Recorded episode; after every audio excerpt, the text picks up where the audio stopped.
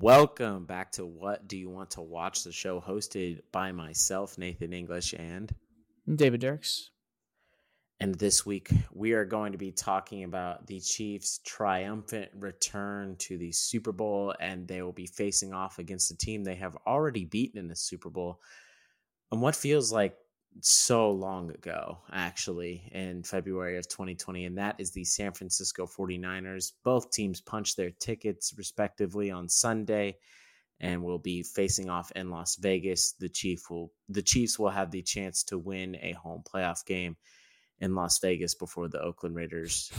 now the Vegas Raiders have even played one. Mm. So that's fun for everybody included. Uh, and we'll just recap the championship games next week. We'll really give our Super Bowl preview. Um, unless you want to really just recap the flag football from next weekend, David, how you feeling about that? Ooh, kind of forgot it was happening. Yeah, if that tells you anything. They uh, ran a commercial for it during the AFC Championship game, and it said like skills challenge Thursday, and then Sunday it said flag football and more skills challenge. I was like, do we could we, we have so many skills we couldn't do it on one night. We had to, it's two two nights. Like the relay race or like the the yeah, dodgeball. Yeah. Don't they do dodgeball? They did dodgeball, yeah. and the one where you like the weird catches that are actually kind of cool, where they have to jump onto a mat when they're catching it. You uh-huh. know what I'm uh-huh. talking about? like the quarterback's precision passing stuff like that. There, there are a couple like interesting things, but yeah, I mean, anyway, we don't give a darn about time? the Pro Bowl, yeah. and nobody else does. So we're not going to be talking about that because our team never plays in it because they're busy playing Super Bowl. So. All right, David, let's let's recap these championship games. Let's get into it.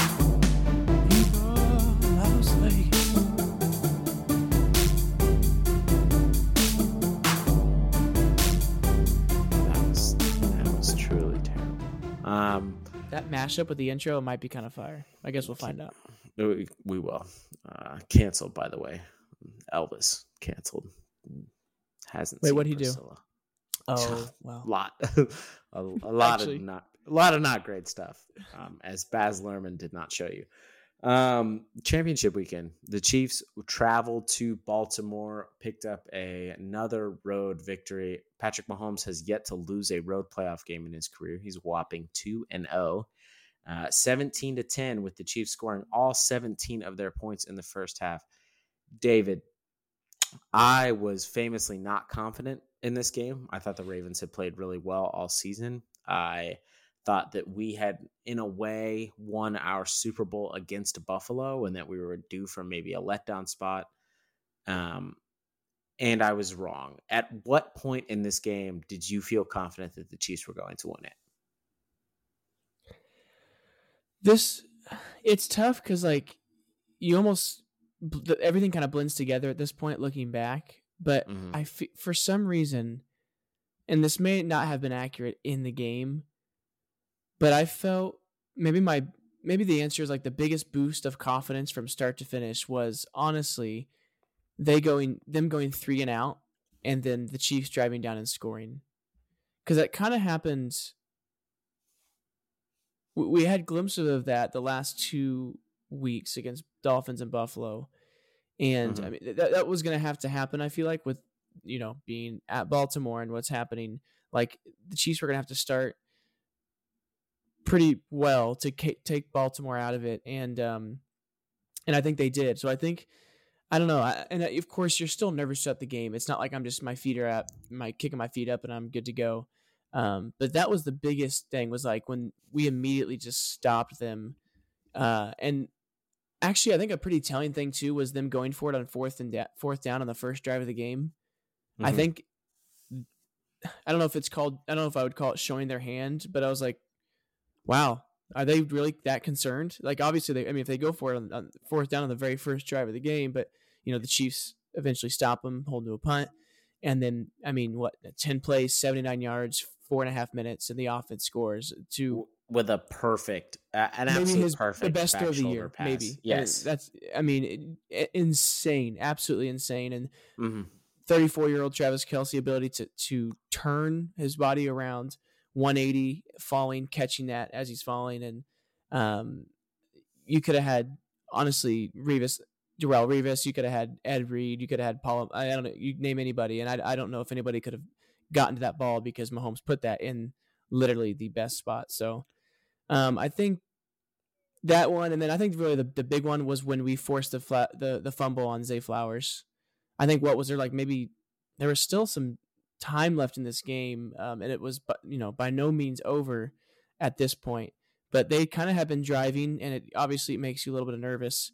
But they fumble it. Um, yeah, there's looking back at this play and it's it's the end of oh sorry it's the very first play of the fourth quarter mm-hmm. they had driven down the entire field and it's kind of like oh okay they're getting a little momentum big play to Zay Flowers um, and then Sneed with literal defensive play of the game i don't know there were a lot of good defensive plays but to to pop that ball out i think that is when I actually was like i don't i think we're good like mm-hmm. we still had an entire fourth quarter but they had finally put together a whole drive for them to fumble it in the end zone, Chiefs get it back. And I, I think that completely took the wind out of their sails. It completely stopped momentum.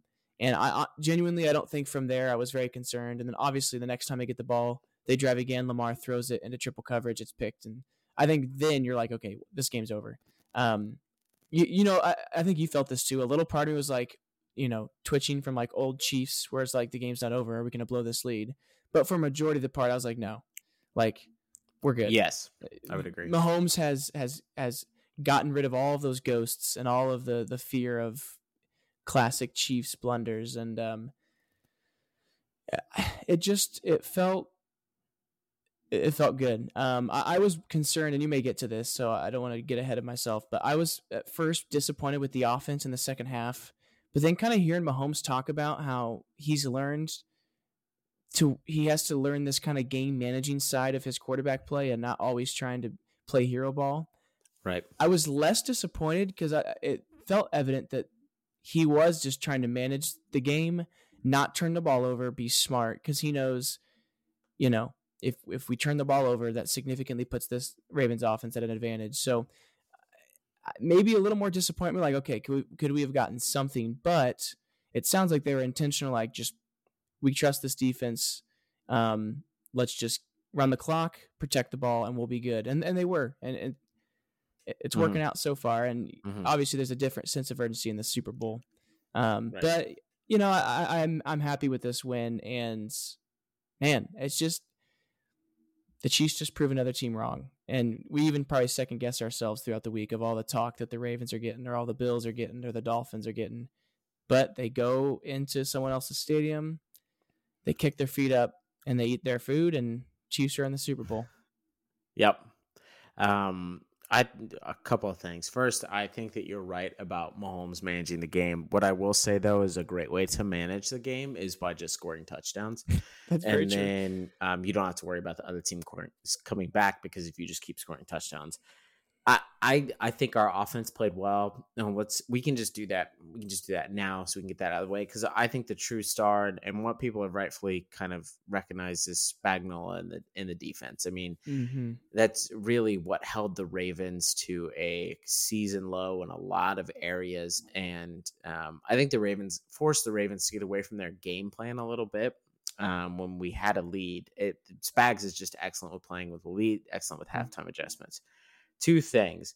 First, I I like that we run the football. I like that we're trying to slow everything down, but we needed two turnovers in the end zone um, in order to hold the Ravens there. Now, one of them was Lamar just made a bad decision. That that throw to Likely into triple coverage was just not a good idea. I don't really know what his thought process yeah. was because they were down two scores on that possession. They needed to have something. They needed points on that possession. So if you don't have anything there, you are more than happy to send Justin Tucker, one of the greatest kickers of all time, out there to get at least keep you in the game by getting you three points.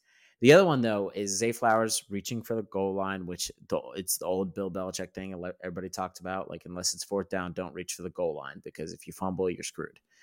And he just a perfect punch out uh, right before he. I thought it was a touchdown when I saw it live. I was like, yeah, I was like, please, scored. please be out, please He be out, please be out. It doesn't matter, but then it was out. Um, So you need both of those things, and the Ravens did not play to their strength. I don't know why they didn't play to their strength, but they ran the ball eight times, not counting Lamar's scrambles. Uh, well, what are they doing? They, this is a team That's that had dominated all year. The Chiefs' are, pass defense is fantastic. Their run defense leaves a bit to be desired. Um, they're missing one of their fastest linebackers who could stop those Lamar designed runs, and yet they there seemed to be no effort from the Ravens. So I thought that was kind of troubling. But if you're a Ravens fan, but whatever, I'm I'm gonna take the take the win here. Uh, but I want to talk about the offense real quick, David. I'm just gonna throw a couple of stats at you. First one, you already know with 156 receptions, Travis Kelce is now the all time leader in playoff receptions. I want you to guess how many yards he has. He's played 21 games. How many yards and touchdowns do you think he has in his playoff career? I thought I remember hearing like he he's had like a all pro season admit in the playoffs alone. I'm gonna say he's had like ooh 21 games playoff games he's been in right you said Mm-hmm. i'm gonna say he's at like 1350 with um 12 touchdowns Mm-hmm. because that's an exceptional You're- season now there's there's four plus there's four more games i guess but Okay. So you're way off. Um, he Oh. has over 1,800 yards and 19 dang. touchdowns. So in 21 games. And now I will say the majority of these yards and touchdowns obviously come after Patrick Mahomes arrives because they are playing more games. Um, all but two of his touchdowns were scored since Patrick Mahomes has been the starter. And also, if you do, I can't do quick math on the yards because I'm not that good, but it's about 1,400 yards that he has. Um, maybe a little bit over that with Patrick Mahomes alone. They're obviously also they've they've continued to go up, but they passed in the first playoff game, I believe, they passed um, mhm. Brady and Gronk for most like touchdowns by a duo all time in the playoffs. Yes, and they're continuing to done that a couple times at this point they're continuing to do that. He is about 400 yards short and about three touchdowns short of the records that Jerry Rice has also in touchdown playoff touchdowns and playoff yards, receiving yards. Of- and he'll get there i think yeah, he'll and, get he- there and Not he might year, get there. Yeah Jerry Rice also just put into context, like not in a pass heavy league, was just Yeah. Jerry Rice Yeah. is just ridiculous, and I don't think but think people counterbalance see- see Randy Moss highlights and see Calvin Yeah. Johnson and say things like, "Oh, is Jerry Rice actually that?" Yes, yeah, Jerry Rice Mhm. was amazing. It's unbelievable how good his stats are. counter to your counter though crazy that a tight end is breaking all of these le- these records Absolutely. I mean, he's clearly the focal point of a lot of defenses for the last four or five years when playing the Chiefs, and it hasn't seemed to matter.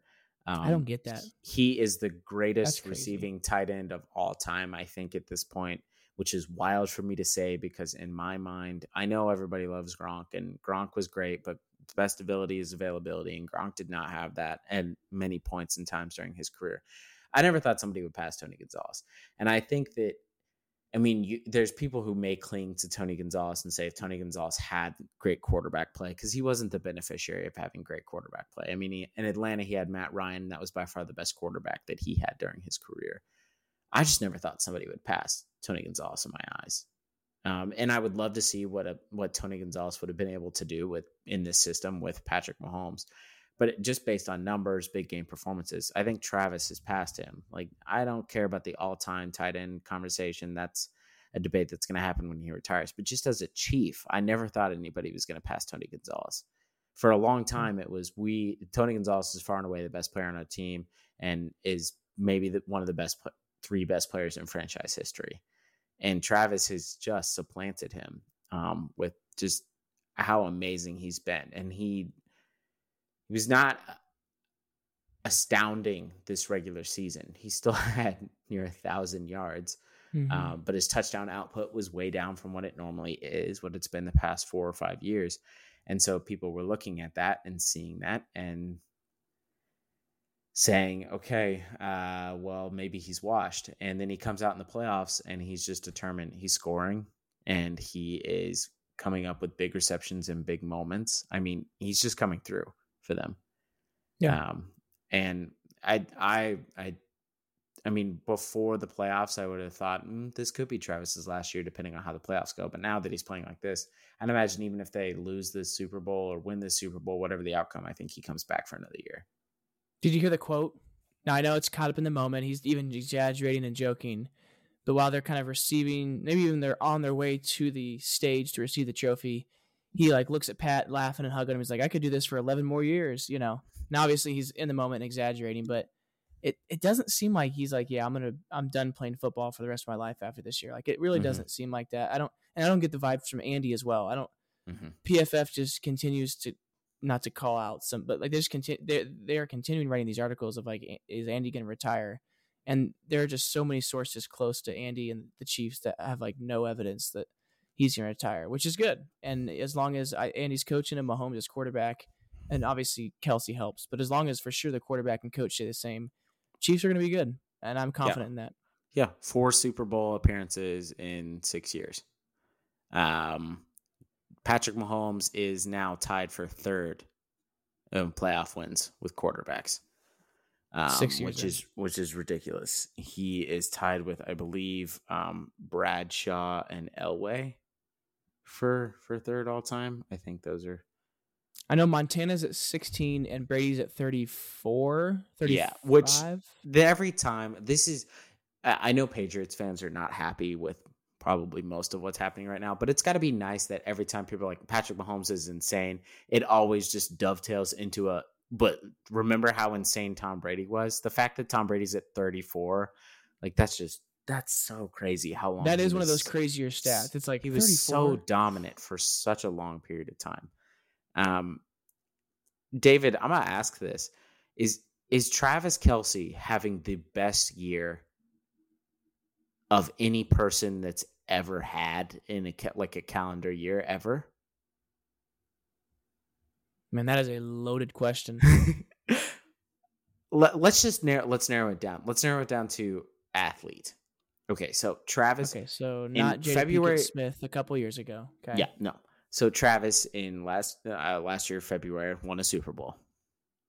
Travis has started and has possibly the most successful sports podcast um, on the planet right now with his brother Jason, whom he gets to spend a lot of time with and clearly has an amazing relationship with. His city Travis, hosted the NFL draft. Sure, I don't and know. he showed up. He showed up. Sure. He was, he was like, there. You know? Sure, sure. Travis then um, kind of was publicly not rejected, but a little rejected by Taylor Swift, but then went on to date her, the most famous person outside of maybe a politician on the planet right now is Taylor Swift. Okay. And now he's playing in another Super Bowl. Is 34 years old, seems to be having the time of his life. His girl is his beautiful, famous amazing girlfriend goes to every single one of his games and cheers him on. He just gets to hang out with his best friend and make millions of dollars catching a football, which he is incredibly good at and is going to yet another Super Bowl and could possibly win two eh, back to back and have his third overall. I'm just I'm just putting it out there. Like it's got to be a top 5 like yeah, I'm counting year for an I'm, athlete. Like it's I'm trying I, to think I, of somebody. I, I mean, to have your on the field and off the field life be going so well at the same time, it's it's got to be amazing. I mean, he he's got to be so happy with just everything that's happening right that's now. That's great. I mean, I can't think of anybody. I, and there might be like someone, but like yeah, no, I don't know. No, I don't think we've uh, we've never had and I could I could be wrong about this because I don't I'm not super into the athlete dating history, but I don't think we've ever had like a more visible athlete like celebrity couple.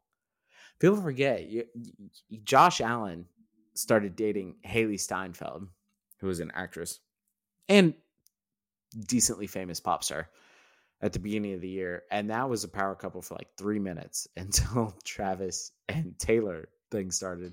And people have completely forgot about them. Those are two very famous yeah. people. In any other world, they're the most famous like celebrity athlete couple on the planet. Nope, not anymore. Yeah. Like well, I just I don't know. What's funny too is the Bills like had the Taylor Swift name food, and people were like, "Their your quarterback's dating a famous person too," and Hailee Steinfeld's not getting anything named after her. A couple right. Bills fans were not happy. It's like, wait a second, right. hold on. Right. But yeah, that's. Oh, I hadn't thought about that, dude. He's. And I would also like to pile on to these people who have been piled on a lot. Um, if you're mad about Taylor Swift being on the broadcast for 35 seconds of a three and a half hour game, shut up. Shut all the way up. I, have actually come full circle. I was a little because there was a point in time where every every time the Chiefs were getting mentioned, it felt like it was also with Taylor Swift, and that's still happening now. But now that it's making everybody else hate us so much and making them also mad, I love it. I love Taylor. I love that Taylor's at the games. I think it's fun. I think she has a good time. They cut to useless crowd shots all the time anyway. Might as well cut to somebody I know and kind of care about their reaction rather than just drunk shirtless guy in the front row who's happy we kicked a field goal. Like I don't I don't understand the, the, well I do understand the anger. I I do understand why it's happening. I think it's because a lot of these people are stupid and insecure and misogynistic. But I I'm starting to I like come all the way around to where I was a little annoyed with it, but now I'm just like, yeah, mention Taylor as much as possible because it pisses these people off and mm-hmm. we keep winning. Yeah. Um, there's a report that CBS showed Taylor for 44 seconds during Sunday's game. Yeah, and that's nothing. Quote a uh, per a, a, Twitter account, CBS showed crab cakes and aquarium B-roll footage for more combined time than they showed Taylor Swift. Let's calm down. Exactly. like, come on, guys. Yes. I even saw a stat like the 17 games combined. Taylor Swift was shown for a total of a minute and 40 seconds, like all year, for 17 yeah. games. Like, why are we? People just need to calm down. Like I don't. People made such a big deal out of nothing, and now it's the backlash. I think is is deserved um, for the people that were complaining about that. I won't lie. I, at the beginning, I was like, the first game it was really cool when she was there, and then it was like, now it's all we're talking about. I was like, okay, this is getting a little annoying, and things are worse when you're losing. But we're winning in the playoffs. We're having a good time. But I have the same opinion of Taylor that I do of Brittany. Like people that get mad about um, the the girlfriends and wives of the NFL who loudly cheer and support their husbands and and, and boyfriends while they're playing. That's just stupid. Um, yeah. I would expect. I it, I mean, Travis did do the same thing. Whenever he was off, he went to Argentina to go and watch her perform. I would expect the you know a loving spouse a loving significant other mm-hmm. to do the same thing in reverse in the situation. I don't understand why it's ever been people have ever been vilified for that. Um, I think that's really stupid. So I, I don't know. I enjoy it. Yeah. Um, before we move on, kind of looking, I haven't actually looked at the box score like with this much time yet. And I, am blown away, honestly, by how efficient and balanced this offense was. That's kind of where we you started mentioning um, before we got mm-hmm. to Travis. So they ran the ball 32 times and they threw the ball 30 times. Mahomes 30 for 39, 241 yards. Um, that's just crazy, really, how balanced that is. They ran the ball two more times, and Mahomes only had nine incompletions, zero turnovers. Um, I, I just am impressed with how broken it seemed this offense was. Just how smooth things seemed to be, and that there wasn't a single fall. I don't know if we've had a false start this playoff. Um, we've had a couple holdings, a couple of which one of which was awful call that took back a touchdown Sunday. Um, mm-hmm. There's not been like illegal motion or illegal formation. I've not like these things that you know we got so used to in the regular season that shouldn't really be that big of an issue, which was why we were so frustrated. It's not been an issue so far, and uh, I, that's just really reassuring to see. I think part of me still nervous for the Super Bowl because it's like, do I completely believe that we won't make a mistake like that. You know, but it's yeah. been three games now, and they've been on the road. Nathan, do you believe that they've fixed it, or is there a party that's still like, ah, I feel like there's going to be a holding or a false start or a dumb drop in a crucial moment of this game? Or do you really kind of feel like, I don't know, this team feels like they're locked in and good to go? I mean, you never know what can happen. I think there's always that fear. I'm also just, um, which my girlfriend discovered when she was watching this playoff game with me. Um, I'm just a pessimist by nature when it comes to the Chiefs, especially. And so I'm always going to have like doubt in my mind. Um, I'm always going to not believe. I'm always going to think we're going to screw something up. And and a lot of times in the regular season this year, I was actually right about that.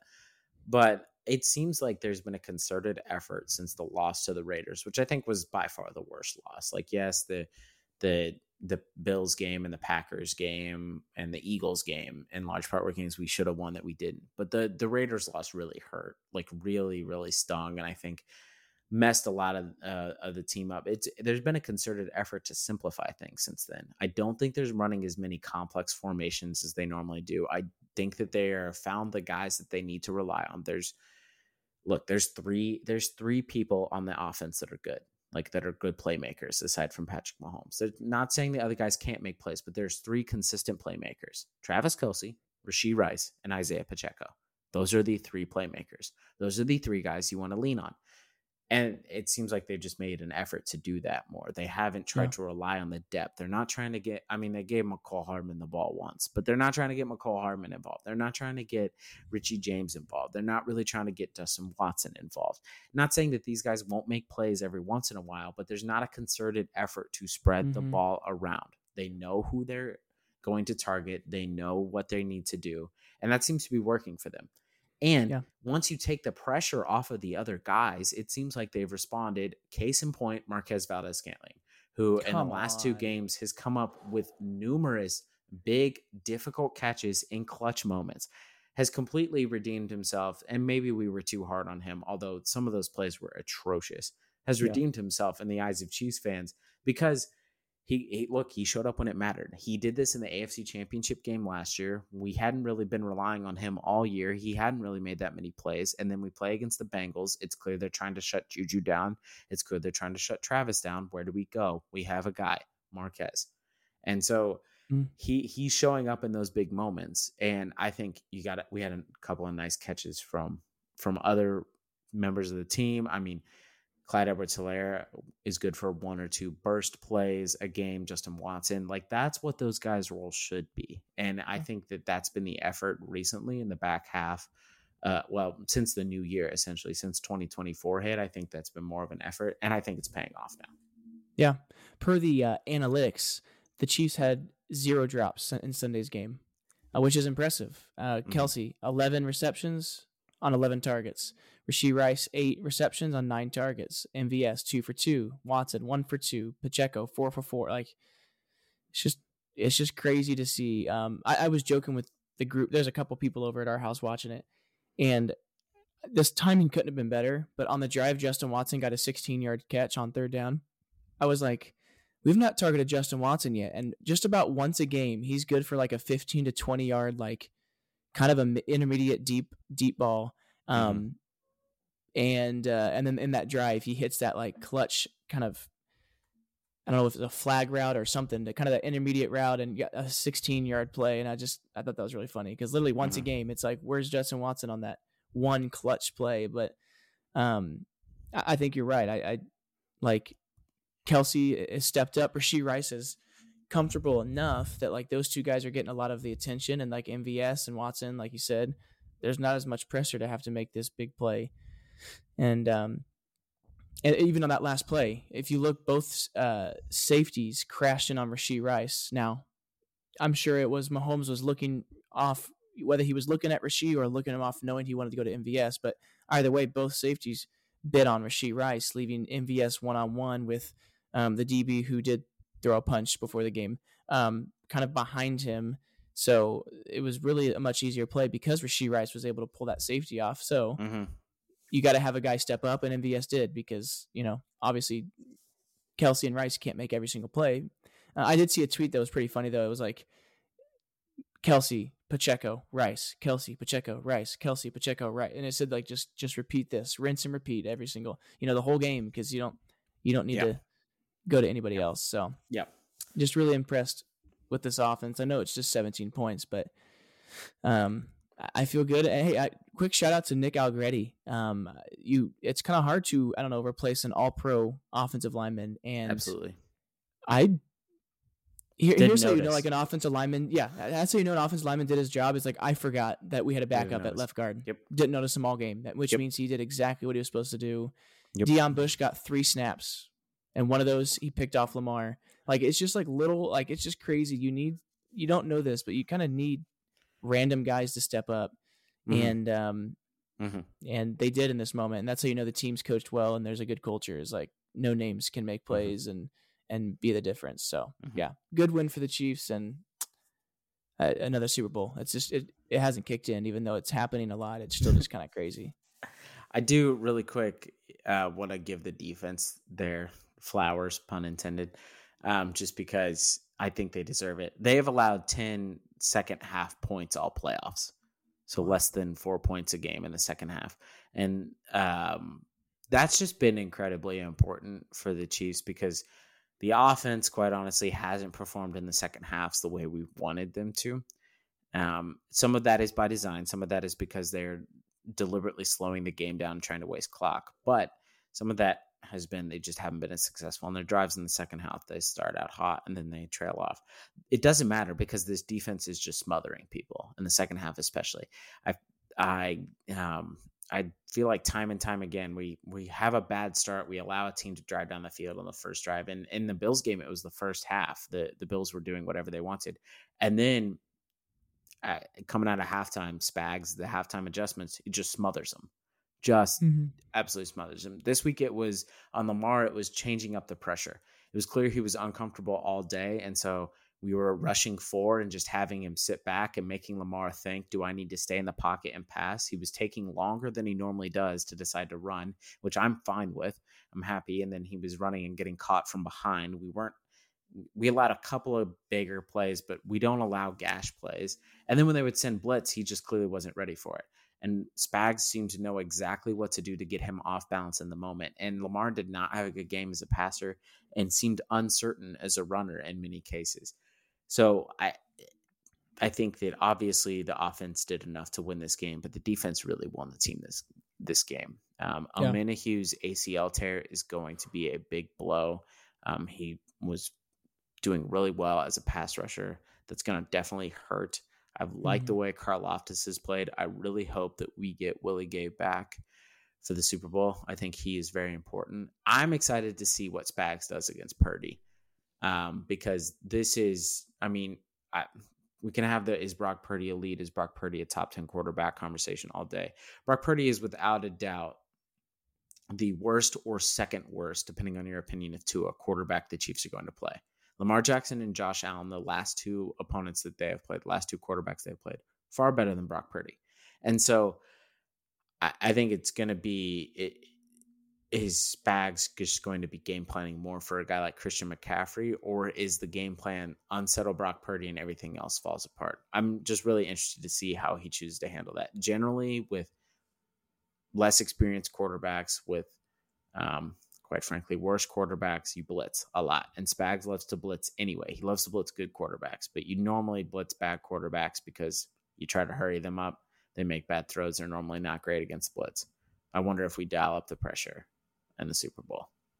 Yeah, well, I, I was Dan Orlovsky was kind of reviewing the Chiefs defense, and he said that Chiefs showed six different formations um, against Baltimore. They were in a, their their base defense um, a four three. They showed a three three um, with five D backs. They showed a four two five, which is just your classic nickel. Um, they even showed. He said that at one point they showed a four one six um, putting Nick Bolton on the outside and Justin Reid at the middle linebacker spot. Like Yep. like I five or six different defenses. It's like, and he talked about like the offense usually dictates we're going to show this, and the defense needs to respond. And I, I can't imagine like going out there and seeing like not just like a couple different rotations or you know why is the DN standing instead of in a uh, with his hand in the dirt, like six different com- complete different formations. Like I. I mean, Lamar had to be in seeing ghosts, and it, it kind of looked like he, he had happy feet all day. It looked like he was just did not look comfortable, and it, it had to have been just because it's like, how are what defense are they in now? Like, what's happening? You know, so yeah, it, it really is impressive, and I'm I'm blown away even by these guys. Like, how do you? They they talk about making adjustments at halftime. They didn't practice at all in the week. Like how do you rem- like how do you know this stuff? Um, and so I'm yeah I've been blown away and props and uh, defense wins championships and we might get one because of them. This is exactly what they wanted to do with this defense, and you saw the the bones of it last year. But they want to get younger, they want to get cheaper, but they also want to get smarter. They want and Spags talks a lot about guys like Sneed, guys like Nick Bolton, guys like Trent McDuffie, guys who are just they they just are smart. They know what they're doing. They they know the spots that they need to be and they have instinct. They know how to switch things up on the fly. You can throw different formations at them. You can tell them they have to respond in different ways than what the game plan was and they're going to be able to adapt to it. They want young adaptable guys on the defense. And that's what they have right now. And that's why it's working. Yeah, I mean, we were missing Willie Gay who was going to be, I'm sure, a crucial, crucial part of stopping Lamar because he was going to be the spy. Willie Gay is by far the fastest linebacker that we have on the roster. Um, and when we have play running quarterbacks, that is his job. He runs sideline to sideline, north south if he has to, to stop prevent big plays from running quarterbacks. And he wasn't there. Um, and they were still able to respond. And it was this game was different, especially that they didn't it wasn't like the Baltimore game. They didn't, you know, let let up in the first half, get some points on them, and then tighten up in the second half. They were tight from the get go. They were ready yeah. to go from the get go, and so uh, and forcing the turnovers. I mean, you can't ask them to do any more. They held the team to ten points. They forced three turnovers, two of which were in the end zone. That has been don't break. That you can't ask a defense to do more. So mm. I'm I'm really hoping that we continue this into the Super Bowl. Yeah, and one one quick note, I can't find the stat, which I'm, i was trying to find it, but um, as far as the the offensive line and their the rate at which they win on their on any given down, um, Ravens, Dolphins, and Bills were all like in the top seven in the league at winning like their pass block rate, and um, the Niners are 29th. Um, and so even even now there are some Chiefs kind of analysts and podcasters um like that I follow that like if if we can get we can get pressure to Purdy. Um, we we've seen far superior offensive linemen already, so they're like we need to take advantage of that, and because mm-hmm. it may be a long day, you know. And so hopefully they can take advantage of that. And I trust Spags. We've been bragging on him, and he's going to see weaknesses, flaws, and expose them the best he can. But I am excited just to see what do they do. And we talked about this, but like just get to halftime, honestly. Like, even mm-hmm. if we're struggling in the first half, keep it within a score. Let's get to halftime because then I have confidence in this defense to adjust and the offense uh, to find the holes. So mm-hmm. I, am I'm I'm excited. I don't want to wait a week and a half uh, for this Super Bowl. Yeah, I don't either. I think I'm guilty of this. Um, I think a lot of us at large are guilty of this, but I often overrate the um, 49ers offensive line just because they have Trent Williams.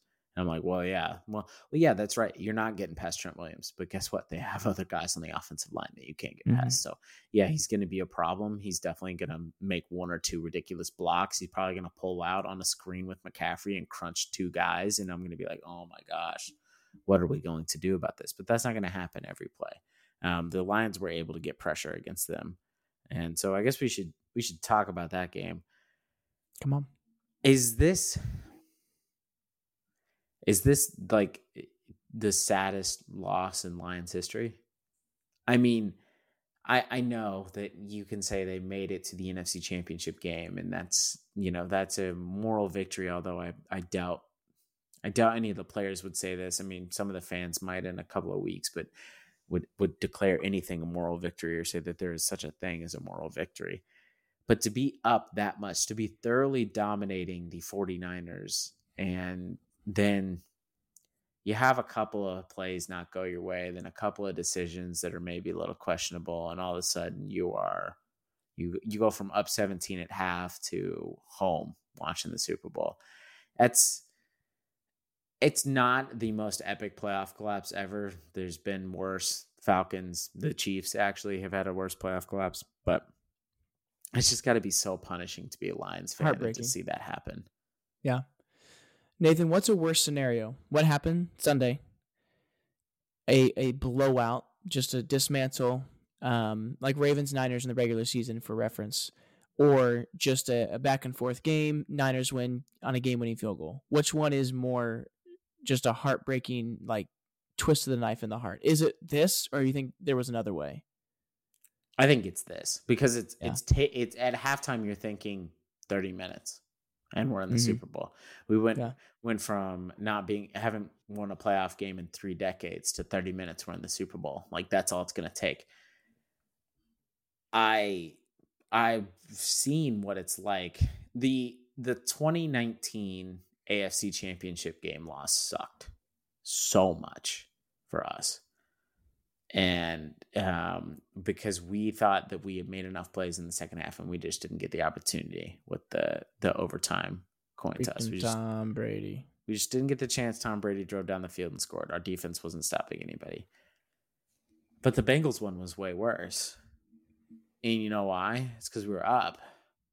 Because we we're Mhm. up at halftime, and you're thinking we have this. I What was There's it? no- Twenty-one to three or twenty-one to seven? It was something like you know. yeah, there's nothing worse than having a like a multiple score lead going into half and then having it taken away from you because it's just you have the hope. You're already in your mind making plans. Even if you don't want to hope, even if you're the most pessimistic fan ever, you're up 17 points against the 49ers at half. Brock Purdy has looked like a shell of himself. They can't get anything going on offense. Their defense is not able to stop the Lions. They're scoring at will. And you were thinking, "Oh my gosh, we're we're we can really do this. I mean, we're, we're really going to do this. And then to just fall apart. And they had some brutal, brutal bad bounces. I mean, the Brandon Aiyuk touchdown was ridiculous. That's a Mhm. once in a million play that just happens. But they could have helped it. There, there were some points where, I mean, uh, uh, we should just talk about it. Going forward on fourth, um, when three points they could have kicked a field goal and tied the game. Instead, they went for it and were then down. Uh, they they were down to the 49ers on a fourth and three and within a 45 yard field goal is what it would have been. Dan Campbell chooses to go for it. They Jared Goff rolls out to the right, is not able to hit the wide receiver. They do not convert on the fourth and three. 49ers get the ball back up three, drive right down the field, score a touchdown.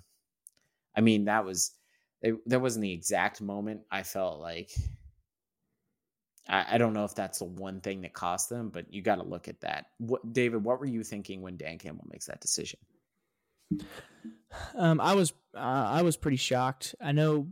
I mean, this is something that he's done all season, and quite frankly, maybe one of the reasons that they're in this game is because they've been, you know, I have confidence. We're going for it. Everyone's Mhm. behind me. We trust each other. Let's do it. Mhm. Um, I think I'm honestly more blown away by the turn them them going for it on their first possession of the second half, even more than that one on their second to last possession. And here's why: it is 24 to seven. They they're up at half. The Niners drive down, get points on the board. It's 24 to 10. Then the Lions drive and um, on fourth and two, they're at the San Francisco 28 like dude there's so much game left. You're up for you're up two touchdowns. You are just scratching into the third quarter and you have the chance to go up three possessions which is huge. Okay so let's they don't get it. Boom. Niners get all the momentum. They, they didn't get points but they held you on fourth down after just scoring. All the momentum even more. They drive down and score.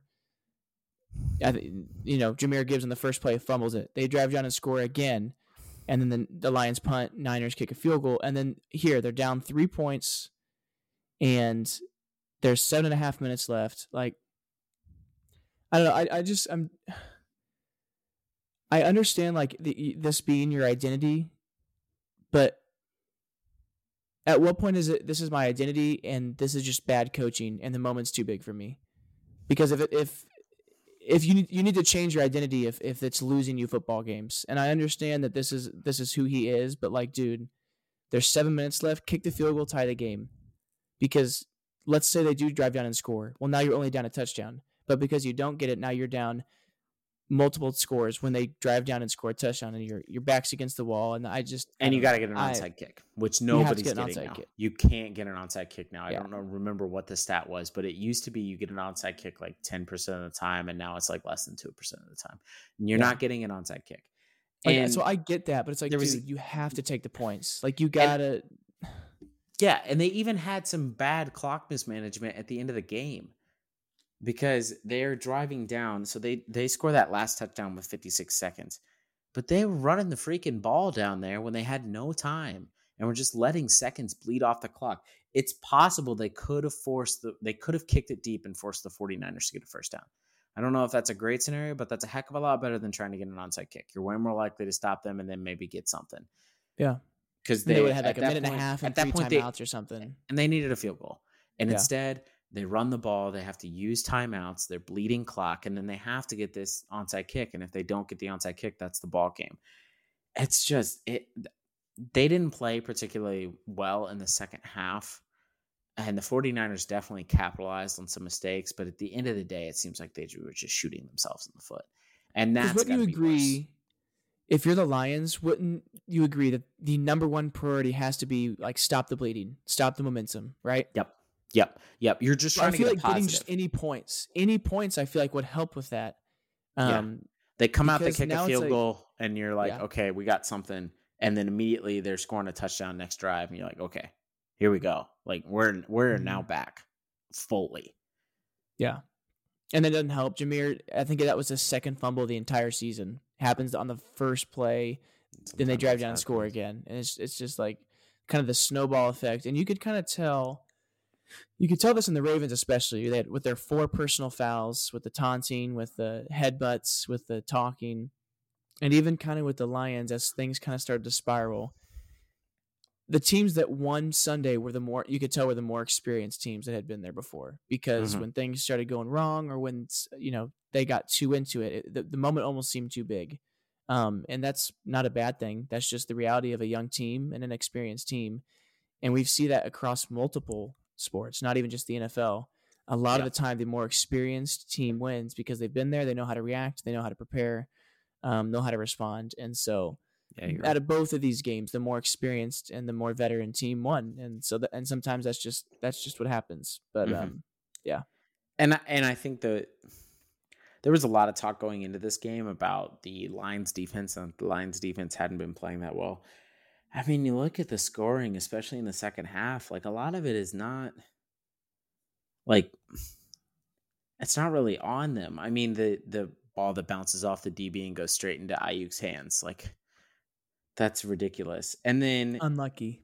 and you got a turnover, you know, and the defense is on the back foot again, and then you got a failed, um, you you limited rest, and then they go for it on fourth down, fail, and now you gotta gotta go, go back out there and try to stop them. They get one gash play, and you're pretty much done at that point.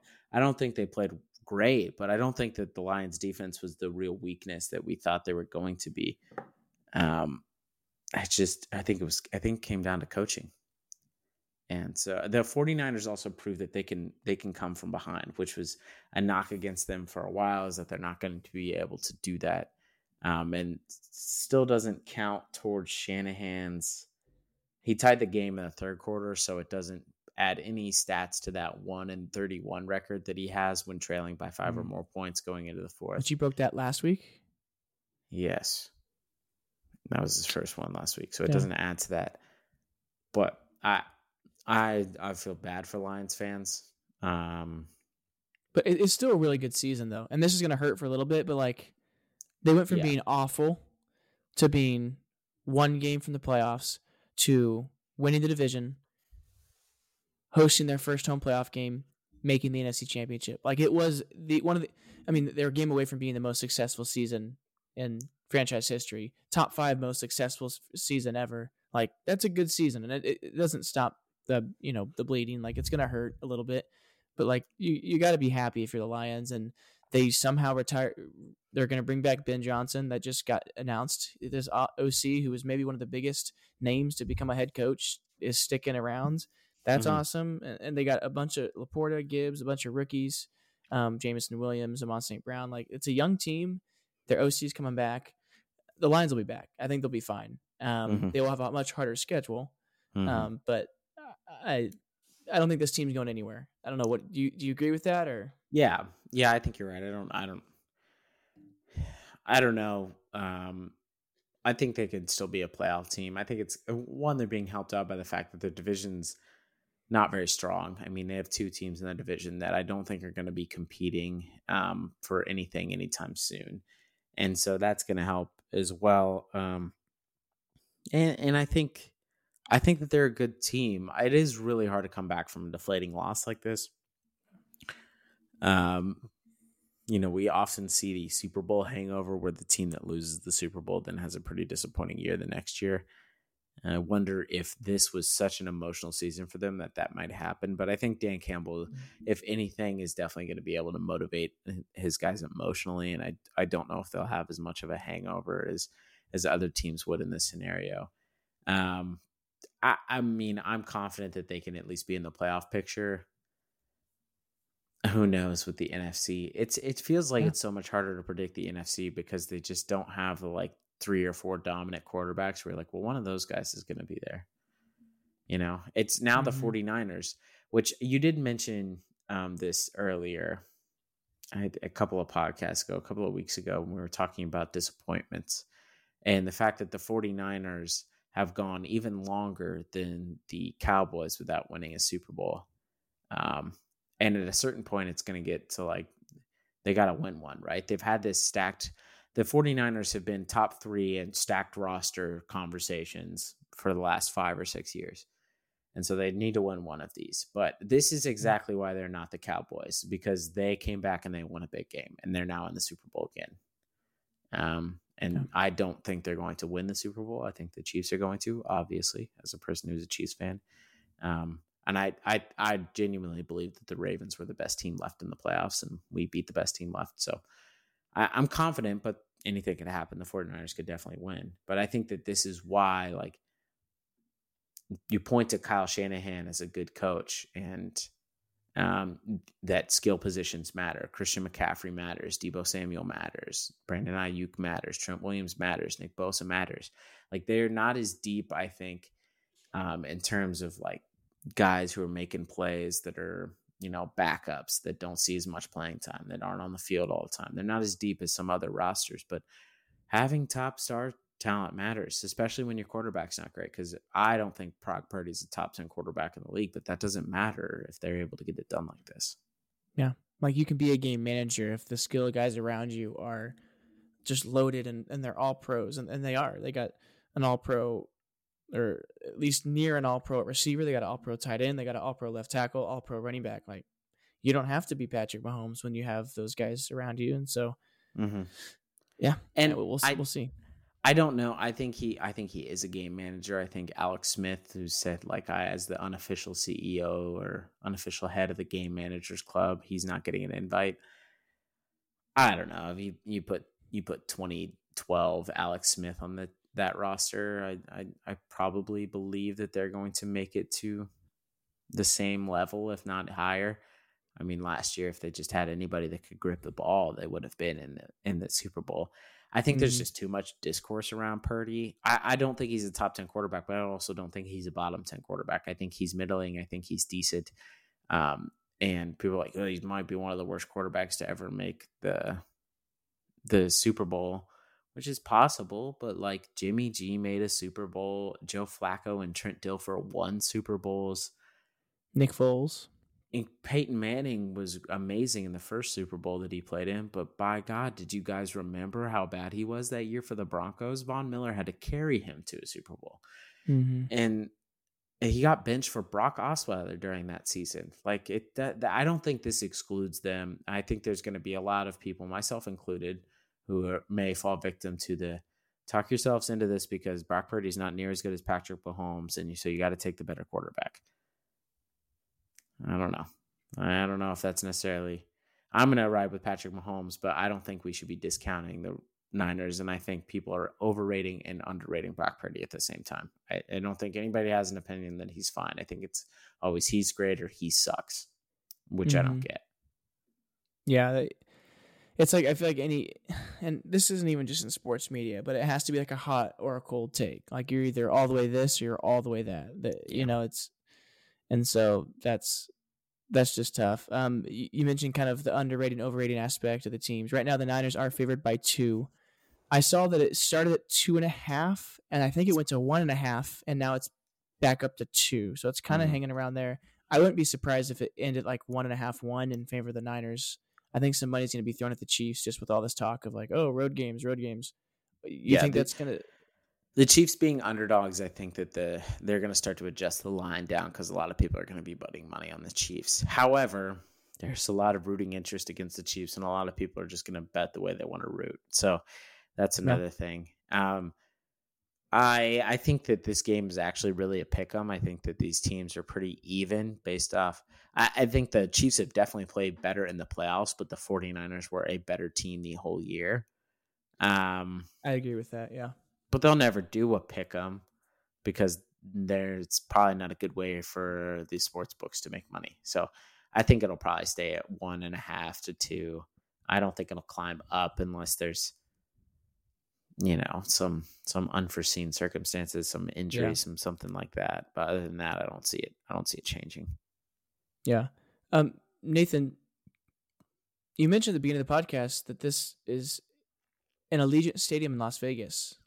Yep. Isn't it kind of comedic that the Chiefs are playing in a Super Bowl in Las Vegas before uh, the Raiders? Or Well, I guess you a- could put anything. Yeah, I was gonna say fill in fill in anything. there, any you know? meaningful games in that stadium yeah i mean it's pretty funny um same thing happened i mean the, the the same thing happens a lot when these new stadiums get built and then the teams don't get to play in there but i don't know it's gotta suck i mean if you're a raiders fan i don't know Yeah. You you remember that worker that buried the cheese flag under the Yes. stadium? i do It's it's that. full circle now. I do remember that. Um, it's nice to do that. It's always nice to to be able to hold that over the head of your of your rivals. That's why it would have been so fun to make the Super Bowl against the Rams at SoFi, because then you could have there would have Mm. been a lot of Old Chargers jokes to be had Wow. at that Ah, I see what you're saying. at the expense of them. So we didn't We'll get that get one opportunity, High. but We'll never get one a mile high. So now they're unless they do gonna it, rebuild a dome or something. Denver. yeah. Denver Super Bowl. Yeah, no. Um, but I I don't know. I mean, I think uh, if anything, if we could end the podcast on any note, it's the fact that it's ridiculous that Patrick Mahomes and the Chiefs have been able to do this um, in this short amount of time, and I still can't believe that. You know, if you told me seven years ago that we would be the new the this decade's version of the New England Patriots, and we would be the team that is competing for or in a Super Bowl pretty much every single year. I would not have believed you because, in my mind, making a championship game was an unreachable goal. So it's just so nice to be a Chiefs fan, and it's amazing how one player can just turn around the prospects of your entire franchise and turn your franchise from what was often considered a not a basement mm-hmm. dweller, but a middling to below average franchise in, in NFL and one that underperforms constantly to a juggernaut that's now, if we win this Super Bowl, we surpass some pretty historic franchises and kind of reshape what you think is an all time great franchise. So I think that's pretty cool. Uh, Mahomes is 14 and three in his playoff uh, his playoff record. Three losses being the Super Bowl 50, and then two overtime AFC Championship games. Uh, his 14 wins in the playoffs under the age of 30 is the most all time. That's two ahead of Brady, and um, he is the first quarterback in NFL history to start in four Super Bowls before the age of 30. Um, yeah, the crazy. trajectory is is crazy. Um, and uh, it feels like it's just just beginning. But And I wanted us to trade is. up for Deshaun Watson in that draft. Whenever they Ooh. said Patrick Mahomes instead of Deshaun Watson, I was like, what are we doing? Yeah, Um, turns out Hey. we are we are Andy Reid wouldn't have Winning. let that happen. In this upstanding culture, okay. You need to stop. I think No, Deshaun I'm just Watson was a dirtbag. No matter Yeah, what. he- I'm just glad I'm just glad I'm yeah, not making he didn't just he didn't just wake up team. and and make Yep. that decision one day. Yep. Yeah, nope, Yep. I agree. Yep. I'm just But glad I'm not uh, making football decisions for the Chiefs because I'm dumb. Honestly, So not not I wasn't saying honestly to you being dumb. I hadn't heard that part yet. I promise. it's okay. Uh, but no, this is fun. It's a Super Bowl 54 rematch. Uh, Chiefs' first win of this, what some are saying, a dynastic run back in 2019. rematch of the Niners and the Chiefs. We'll talk more about this next week. We'll get into actual lineups and uh, times, locations. I kind of want to talk about where each team's practicing and actually if that may help them in terms of mm-hmm. the game.